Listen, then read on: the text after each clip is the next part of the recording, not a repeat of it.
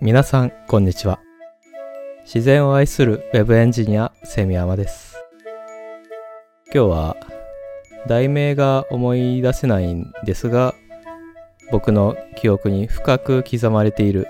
SF 小説についてお話ししたいと思います。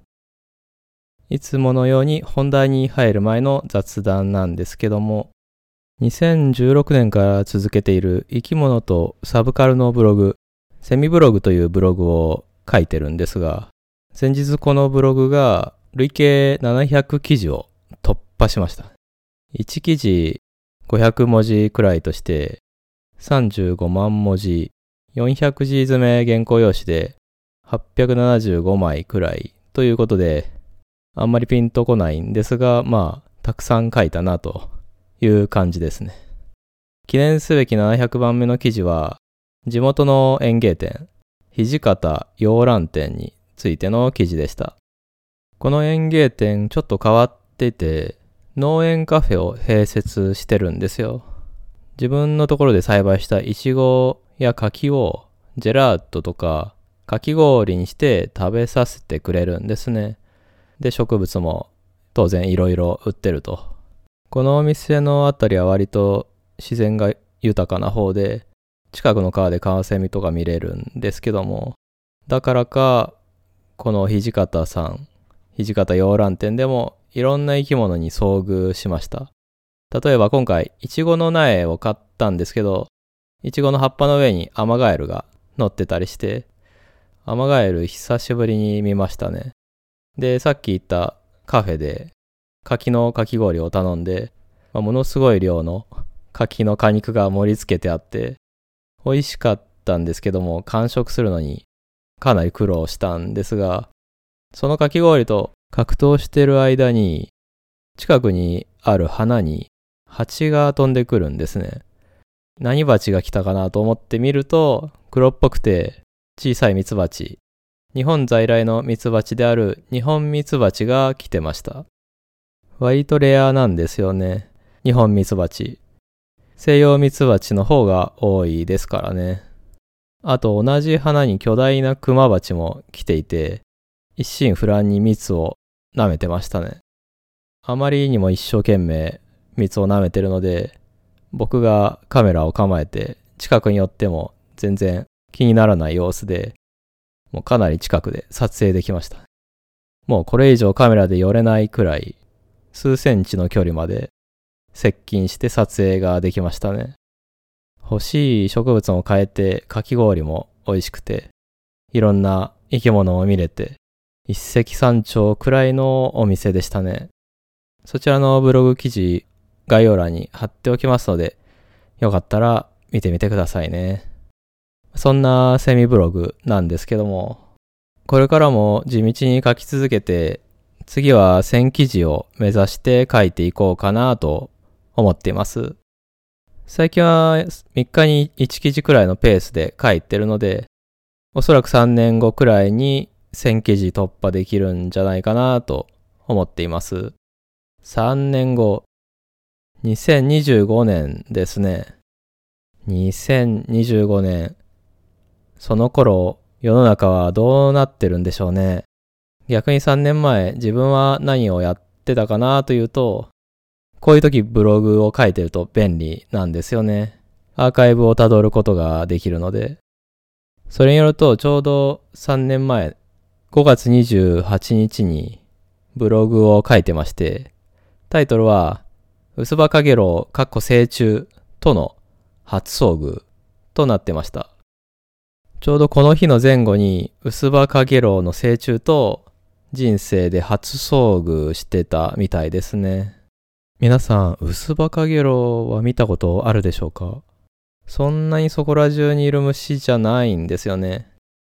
色も地味だから見落としがちというか、薄葉かげろうの幼虫は有名なアリジゴクという虫なんですが、このアリジゴクは小学生の頃に見たことがあったんですよ。なのでタイトルに、薄葉かげろうかっこ成虫との初遭遇と厳密に書いてあるんですけども。でも成虫は3年前に初めて見て、ブログに書いたんですね。薄葉かげろうの成虫、初めて見たとき、正直なんだかわからなかったですね。なんか茶色くて羽が長いから、カワゲラかなみたいな感じで。僕、薄葉かげろうって別の虫と混同してたんですよ。地元で割とよく見る緑色で半透明の羽の虫のことを薄葉かげろうだと思ってたんですけど、後で調べたら、それって草かげろうっていう分類上薄葉かげろうに近いんですけど、別の虫だったんですよ。で、3年前の今頃、初めて遭遇したその段階では、なんだかよくわからない謎の虫をカメラで撮ったり、ネットで調べたりして、ようやく、ああ、これが薄葉かげろうの成虫なんだ、と分かって、驚いた記憶がありますね。めちゃくちゃ地味な虫なんですよね。薄葉かげろうって。オオクワガタとか、オオムラサキみたいな花がある、まあ、人気者の昆虫とは真逆の存在で、僕、昔は昆虫少年として、愛読書は昆虫図鑑みたいな子だったんですけど、そんな僕ですら、パッと見判別がつかないというマイナー街道を歩んでいる虫ですね。ちょうど3年前はそんなことをやってましたというお話でした。それでは本題に行きたいと思います。今日ご紹介するのは、とある物語、小説なんですが、皆さん本はお好きでしょうか？僕は最近でこそそこまで大量の本を読んではないんですけども、昔は本当に毎日のように本を読んでいる子だったんですよね。小学生の頃には学年で一番本を読む子として表彰されたこともありました。1年生から6年生の各学年でそれぞれ一番多く本を読んでいた子が図書館の貸し出しカードの集計で割り出されてお昼ご飯の時に流れる学内放送で表彰されるというそんな栄誉をいただいたわけなんですけども小学校の4年生が5年生の時に、まあ、その学年で一番本を読んでたということで、学内放送に出てね、と言われたんですけども、ただ僕はその頃、極度の引っ込み思案だったので、学内放送なんて出たくないとわがままを言いまして、じゃあということで、同じクラスの別の子が替え玉として表彰台に立ってくれることになったんですよね。だから、学内放送で、4年生で一番たくさん本を読んだセミヤマくんみたいな感じで、まあ実際は本名で呼ばれてたんですけども、4年生で一番たくさん本を読んだセミヤマくんって言って、症状を受け取って表彰台に立ってたのは別の子だったんですよね。その僕が、僕が派遣した替え玉の子が代わりに立ってくれて。だから僕のこと知ってる子は、あれ？セミヤマくん違くないってなったと思うんですけども、今では人前で喋るのもそこまで不得意ではなくなりましたけど、その時は学内放送の表彰台に立つのが嫌だったので、同級生に替え玉になってもらって、なんとか切り抜けたということがありましたね。そんなこともあって、まあとにかくよく本を読んでましたね。小学校の図書室なので、やはり比較的児童向けの小説が多かったですね。ずっこけ3人組シリーズという3人の男の子が冒険したり、いろんな事件に巻き込まれたりする物語のシリーズがあって、これが大好きでしたね。無人島に漂流して謎の猛獣に襲撃を受けながらなんとかサバイバルするという話があったんですけども、ワクワクしながら読んだ記憶がありますね。あとは江戸川乱歩の少年探偵シリーズとか、シャーロック・ホームズとか、そういうミステリー仕立ての作品だったり、いろんな冒険物語とか、面白そうなものを片っ端から読んでましたね。子供向けとは言い難い本にも結構手を出していて、最遊記の本があったんですが、これは子供向けに読みやすく編集されていない西遊記の原著を日本語訳したような本で、確か3000ページくらいあったんですけども、さすがに敬遠してたんですけど、ある時、ちょっと挑戦心が芽生えたんですよね。この小学校にあるこの西遊記の本、自分が読まなくて誰が読むんだと。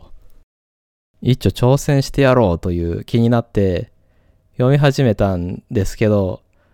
まあ文章も難しいし全然頭に入ってこなかったですね。でも途中で読むのをやめたら負けだと思ったのか、とにかく全ての行に目を通した記憶がありますね。ちょっと意識が飛びかけてたせいか、内容は全く覚えてないんですけども、生き物の本もたくさん読みましたね。特にこれ忘れられないのが、ある動物園で飼育されていたライオンの群れについて書かれた本の内容が凄まじくて、なんて動物園の話か忘れちゃったんですけども、その動物園では当時、まあ、オスもメスも、まあ、ライオンが多数飼育されていて、で、こう、オスたちが派閥みたいのを作って、A グループ、B グループみたいな。で、個体間の構想も激しくて、群れの中での地位を得るために、こう、お互い激しい構想を繰り広げて、オス同士で血で血を洗う殺し合いをしていたっていうことがね、まあ小学校の図書室にある本ですけど、そういうことが書かれてたんですよ。え、な、何それと思うじゃないですか。え、動物園のライオンってそんな感じなの？ってすごくなんか見ちゃいけないものを見てる感じがして震えたんですけども、いや、今日はこのオスがこのオスに噛み殺されたとかね、めちゃくちゃ血生臭い内容だったですね。あれはどこの動物園のいつ頃の話だったんでしょうか。これもかなり調べたんですけど、わからなかったです。まあ、今日の本題は、その 血生臭いライオンの動物園の話じゃなくて、まあ、別の話なんですけども、そんないろんな本を読んできた中で、今も忘れられない物語があるんですね。まあもう一度本当に読みたいなと思ってるんですけども、誰が書いた何ていう作品か全くわからないんですよね。その物語は海外の SF 作家の短編集に収められた一編の作品で短編集なので他にもいろんな作品が収められていた中でその作品だけが強烈に記憶に残ってたんですね。もしかしたら一人の作家だけじゃなくてこういろんな作家の短編集だったかもしれないんですけども、えー、その作品の内容なんですけども、人類の文明が核戦争か何かの原因によって滅んだ未来の地球が舞台です。主人公の少年、おそらく白人の少年は、外の汚染された世界から身を守るためのガラスのドームみたいな構造物の中に住んでます。ガラスの隠しシェルターみたいな外界から隔絶したドームの中に自分の家族とか、まあ、ドーム内に住んでる別の家族による共同体として、まあ、暮らしてるわけです。で、お父さんやお母さんに、外の世界は汚染されて怖いところだよ。このドームの中だけが人間が住める安全な場所なんだよと教えられて育つわけですね。まあ閉塞感のあるディストピアな感じなんですけども。そんな感じなんですけど、実はガラスのドームの外に住んでる人もいるんですね。ドームの外に住んでる人は、ドームの中に維持されている科学文明とはもう完全に切り離されてて、木の実木のままの、まあ、かなり薄汚い格好で服も、まあ、腰身のくらい、もしくは裸で、非常に原始的な生活をしてるわけです。で、言葉も通じなくて、ドームに遮られてお互いの声も聞こえなかったかもしれません。なんですけど、主人公の少年はどういう経緯か忘れちゃいましたけど、ドームの外に住んでいるその野生児の男の子と仲良くなるんですよ。言葉が通じないから身振り手振りでコミュニケーションしようとするんですけど、まあ、いまいち伝わらないんですね。それでも二人は友達になるんですね。で、二人で何するかっていうと、じゃんけんをするんですよ。ガラスのドームを挟んで、科学文明に属する主人公の白人の少年と、ドームの外で動物のように生きる少年が、グーチョキパーでじゃんけんして遊ぶんですね。他にやることないから、ひたすらじゃんけんしてるんですけど、どうもドームの外の野生児の男の子は、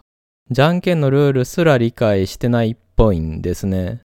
勝ってないのにニコニコしてたりするんですよ。主人公の男の子は、おいおいこんな単純なルールですら理解できないのかよってがっかりするんですけど、ある時気づくんですね。あ、この子は、その野生児の子は、じゃんけんで愛子になった時に喜んでるんだと気づくんですね。じゃんけんって、パーでグーに勝って、グーでチョキに勝ってっていう風に相手に勝つのが目的じゃないですか。でもその野生児の子は、ドームの中にいる主人公と同じ手を出せたのが嬉しくて、愛子の時に喜んでたんですよね。同じだね、嬉しいねって喜んでたんですよ。で、主人公の子は、僕がじゃんけんで勝とう勝とうと思っていた間、この子は同じ手を出そうとしてくれてたんだということに気づくんですね。そして勝ち負けにこだわっていた自分の中に、まあ、争いを続けて核戦争まで引き起こして地球の環境をめちゃくちゃにしてこじんまりしたドームの中でしか生きられなくなってしまったその文明人としての要素が自分の中にもあるっていうことを感じて涙を流すんです。さめざめと泣くんですね。勝ち負けにこだわる性質と相手と同じ手を出そうとする性質。その性質の違いが閉塞感のあるドームの中と文明も何もないけど自由で広々とした外の世界に二人の運命を大きく隔ててしまったんだと。その隔たりの大きさに涙したと思うんですね。小学生の頃に読んで、もう約30年くらいになると思うんですけども、二人を隔てるドームと主人公と野生児の男の子、それぞれの感情がスーッと胸に入ってきて、まあ最初に言ったようにタイトルも作者が誰かもわからないんですけども、未だに忘れられない物語ですね。もしこのラジオを聞いた方で、この作品知ってるよっていう方がいましたら、概要欄のフォームか Twitter のメッセージなどから教えていただけるとめちゃくちゃありがたいです。